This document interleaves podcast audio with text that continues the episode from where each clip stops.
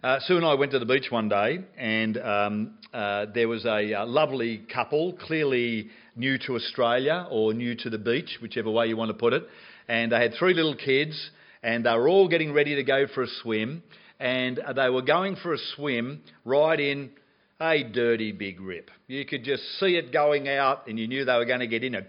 They were going to go out, and that was going to be the end of them.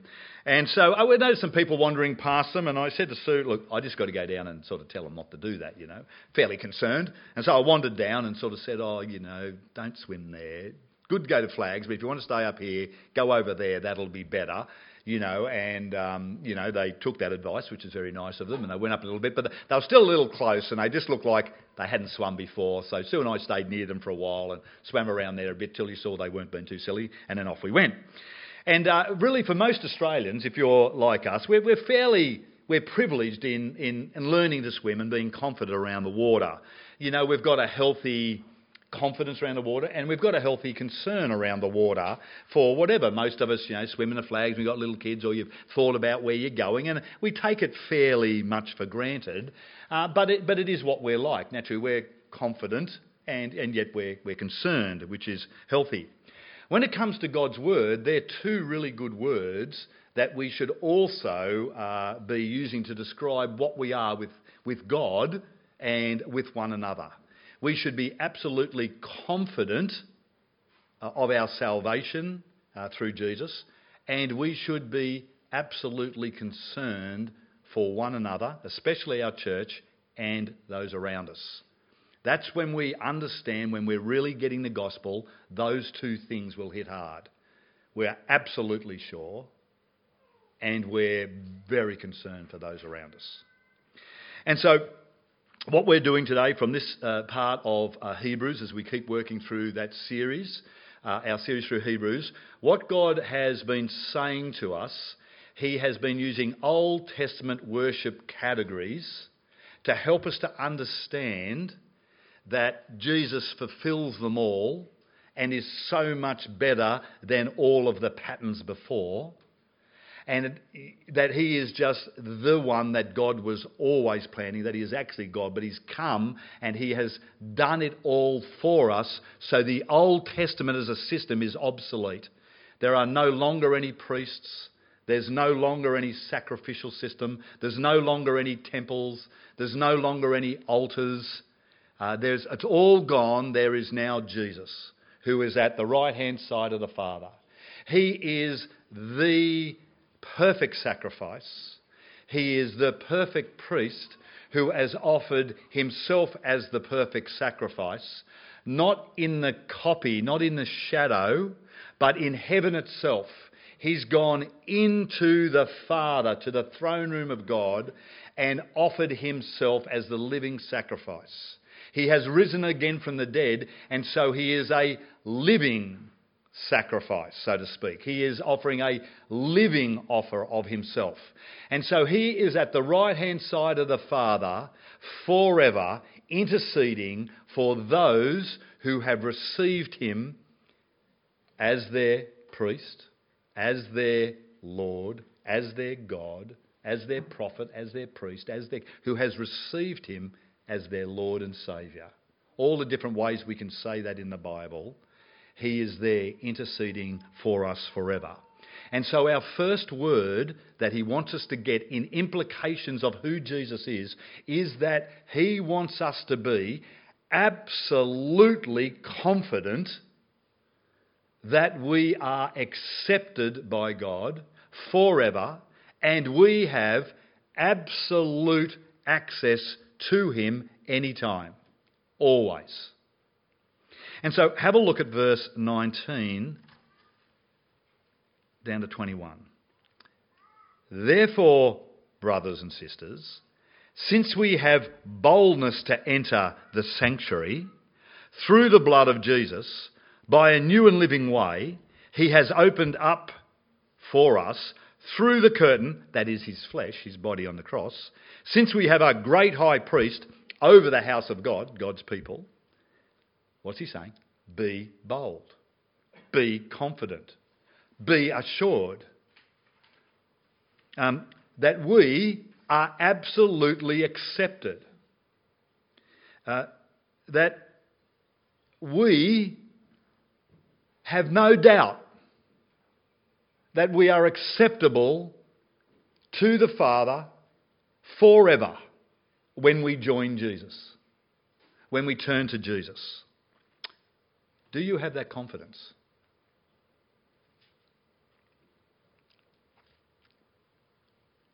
If you haven't, chat to your growth group, get into the growth group, get into you, get somewhere because that's what God wants you to have. He wants us to be absolutely assured. Uh, why are we absolutely assured? We're absolutely assured because, verse 19, the blood of Jesus. We are bold to enter into sanctuary, into God's presence, into God, into God's place through the blood of Jesus. Our confidence is in what Jesus did on the cross as he became our representative and our substitute, as he died the death we should have died, as he took the hell we should have got, that we are confident that he did it. That by his flesh, he opened up the door, the curtain. He, he opened up the curtain in the temple. Remember the curtain split when he died on the cross? That is, you can go into God's presence, into the Holy of Holies, not in the temple that was in Jerusalem, but into heaven, absolute confidence through the blood of Jesus. That's how you get in. He's the door. You might want to get in other, other ways. There is no other way into heaven but Jesus. You join Jesus. You go through Jesus. And when you go through Jesus, you are in. You have presence. You are into God's presence. It is absolutely sure because of the blood of Jesus. We are all hung by our performance.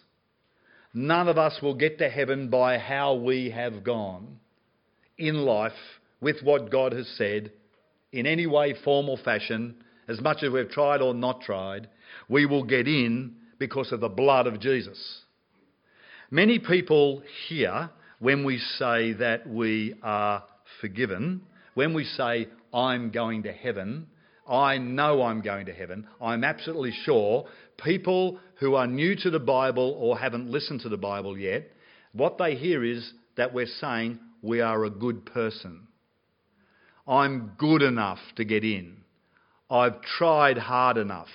I'm mature enough. I'm spiritually switched on enough. And so they think, how rude, how arrogant. And they think it's humble to say, well, I hope so. Because they don't want to boast too much about how good. But what God says to us is we are all absolutely hung by our performance. What we are saying is, I'm going to get in because Jesus has done it all for me. Because of what He has done. He's done it all. I know we hear this over and over again, but we've got to believe Him. We've got to believe Him that if you've joined Him, if you have received Him as your leader, as your Saviour, if God has taken your heart through hearing this gospel message and your heart has been turned to Him, then you are absolutely forgiven forever. Not free to sin, don't, don't get me wrong, but absolutely forgiven that He has promised that He is going to intercede for you in heaven forever, and you can just go to God all the time, anytime. You don't need anyone else. You don't have to try harder. You don't have to know more of the Bible. You do have to know more of the Bible, but not to get in, not to go to His presence. You can just go in anytime. You just talk, you've gone straight in. Dear God, straight in because of Jesus. Be assured. You've got to know assurance. Because if you're not assured, if we're not absolutely assured, we're not going to care much about other people because you're never going to quite know if they're in or not, and you're never going because you're never sure about yourself, so you're not going to be sure about them, and you're not going to be concerned for them, which is where we're going. You've got to be sure of who you are because Jesus is the new and living way. He's new because it's the new covenant that God promised that the Old Testament is pointing through. It's living because he rose again from the dead. Remember, he's alive, but he's at the right hand side of the Father. And we can just go in to him, and he's our great high priest. Step one. First application that Hebrews, that God through Hebrews wants us to get, is absolute confidence that we're saved. till we're there, we will be held back in our Christian life. We will be held back in so many ways, it'll influence everything. But once we get that and we understand it and we let it filter through our lives, it just changes everything. Be absolutely sure. It's a privileged position to have Jesus as our prophet. He's the one who tells us about God, He's the one who guides us. Who is our priest? He is the one who mediates for us in heaven forever, so we know we're in. And He is our King, the one who leads us. He is our prophet, our priest, our King. It is an absolutely privileged position that we're in. Know it, believe Him, He doesn't lie, own it, and then let it invade your life. What does the second implication? Well, there's some quick implications that you've got to say first off before I get to the big one. That, a couple of little ones. Look at verse 22 of that. Let us draw near. So, what happens is, once you work this out, what do you do with knowing you have absolute access? You take it. You go in. In and out during your day, talking to God, going in as you read the Bible, talking to Him. You take that access, knowing you're forgiven. Use it, talk to Him, go in confidently, boldly into His presence. And two, verse 23, another let us, let us hold on. Let us hold on to the confession of our hope without wavering, for He who had promised His favor, is uh, faithful. That is, we, we hold on to what He says. We, we grab it with both hands. We, we join in in what he's teaching us. We, we hold it on. How do we draw near and hold on? The Bible. Getting to know his promises. Why do we meet in little groups during the week? To get us talking about it so we can learn more. Why do we have the sermons? Why do we sing the Bible, pray the Bible, pray, you know, talk the Bible, preach the Bible, read the Bible?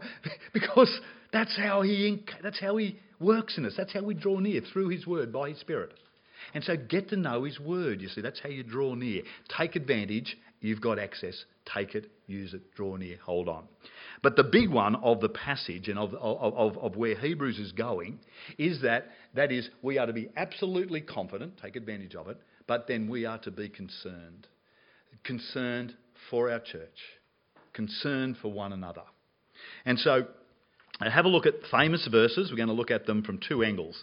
The first angle is just listen to what he says, Hebrews 10 24 25. Let us be concerned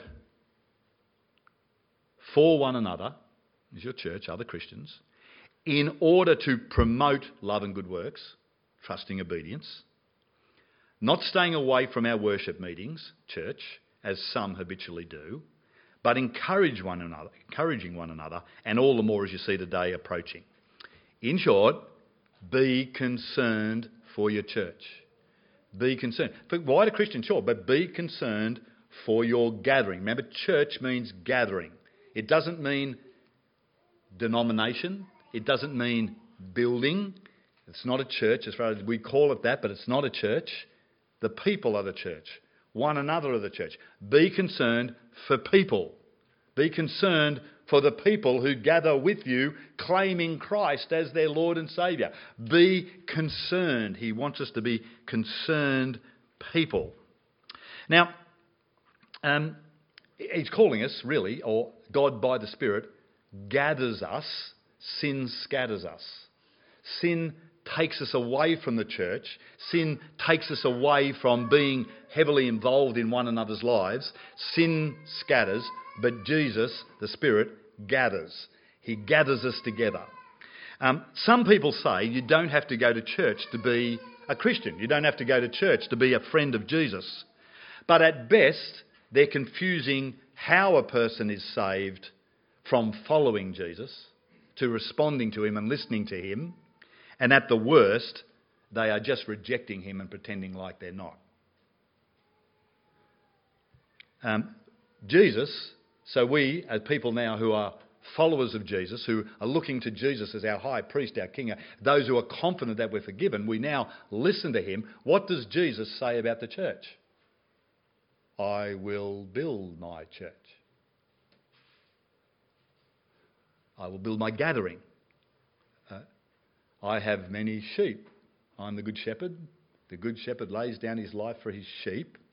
I have other sheep from other flocks, I've got to draw them in. It's He, he is bringing people in, He is gathering, He is calling people together into a family, into a body, into a building as if we're living building blocks. You know the metaphors, you've been around for a while. He doesn't take us into and he leaves us alone. He gathered those who have the Spirit of God are gathered. Those whose God is working in their lives are gathered, and they gather, and you start on the edges and you come into the centre. Sin keeps us out on the edge. Jesus is gathering us in to active involvement, caring for one another, concern for one another. What does that concern look like? Do you notice the three things that are here? Verse 24 25. So let us be concerned about one another, our church, in order to, what are we coming to do? What's, what do we do? To promote love and good works. That is, we come along and we're trying to help one another trust and obey Jesus. We're trying to come together to get us to trust, to trust that Jesus is the one who's done it all for us, to make sure we've got it and we're absolutely confident, to understand how Jesus, we're coming in to promote joy in Him, to, to, to promote thankfulness in Him. We're coming together to promote love and good works. That is, response to what He says, listening to what He says. Um, and that, how does that, that, that show? Well, it shows in the second dot point there, after you're coming along to consider how to help one another and encourage them, but it comes along to, to, to don't get in the habit of not meeting together. That is, you get this idea of habitual attendance. That, that is, what he's saying is, how can you be concerned with one another if you don't meet with one another? How can you, how can you promote, how can you encourage, how can you build up with your gifts and all that God has given you and designed for you if you don't? It starts by meeting together weekly. Getting, how, can it, how can we encourage one another if we don't, if we're not there? Uh, how can you build one another up if you don't get involved? And you see, really, if you want to take it one step further, it's really this and how we encourage it. That is, how can we encourage one another if we don't talk about Jesus? See, there's nowhere easier, nowhere safer to talk about Jesus than here. Is there? Hopefully it's safe. We come in here and you go out and you go, what do you think of what that mongrel said up the front? Oh, I didn't like that, but I like that. What do you think about the chat? We chatted, but what we try, we're trying to promote love and good. We're trying to encourage one another in confidence. So in the middle of our conversations, we chat about that. And we have other little things that we do to think about promoting this. You might notice when you go to the toilet, it's got bell. Be early, leave late. You don't hit run. God wants us to be concerned for one another, concerned and all that sort of stuff, and you're coming together. And so uh, it begins by coming together, being in the habit of being here and being involved and coming into the centre. Um, why, why are we doing that? Because you notice, notice um, uh, let me say it properly so I don't say it, and all the more as you see the day approaching. So we do this all the more. That is the motivation. The thing that is, that is around is we, we keep remembering that Jesus is going to return, that judgment day is going to come, there's heaven, there's hell. That's actually our motive, motivation because we're absolutely confident of the gospel, because we're then concerned for one another, and we are aware that, that, that, that judgment is coming. It could be any day, perhaps today. Maybe we don't get to tonight. One day that's going to be true, isn't it? perhaps today. And so, in the light of Judgment Day, what is it about Judgment Day that's going to motivate us? Which leads us to that next dot point that is, we come together to promote encourage, uh, obedience, and trusting. We're habitual because you can't do it if you don't turn up. But we come and we're a bit worried. We be worried about one another. That concern includes worry. Uh, did you notice who read? Who read the Bible? Deb, did you notice verses 26 to 31? Did you notice how scary that was? You see, he's not pulling punches. While he said, be absolutely confident that you're forgiven, and he said that, and he says this lovely verse about meeting together in the light of, and then he goes into verse 26 if we deliberately sin after receiving the knowledge of truth, there no longer remains a sacrifice for sins.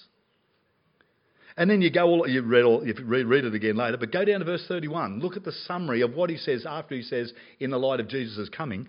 It is a terrifying thing to fall into the hands of the living God. Be worried.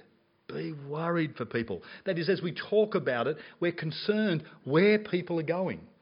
We're concerned about how they're going with Jesus. Are they confident? Do they know him really, or are they just pretending? Because we know it's not a game.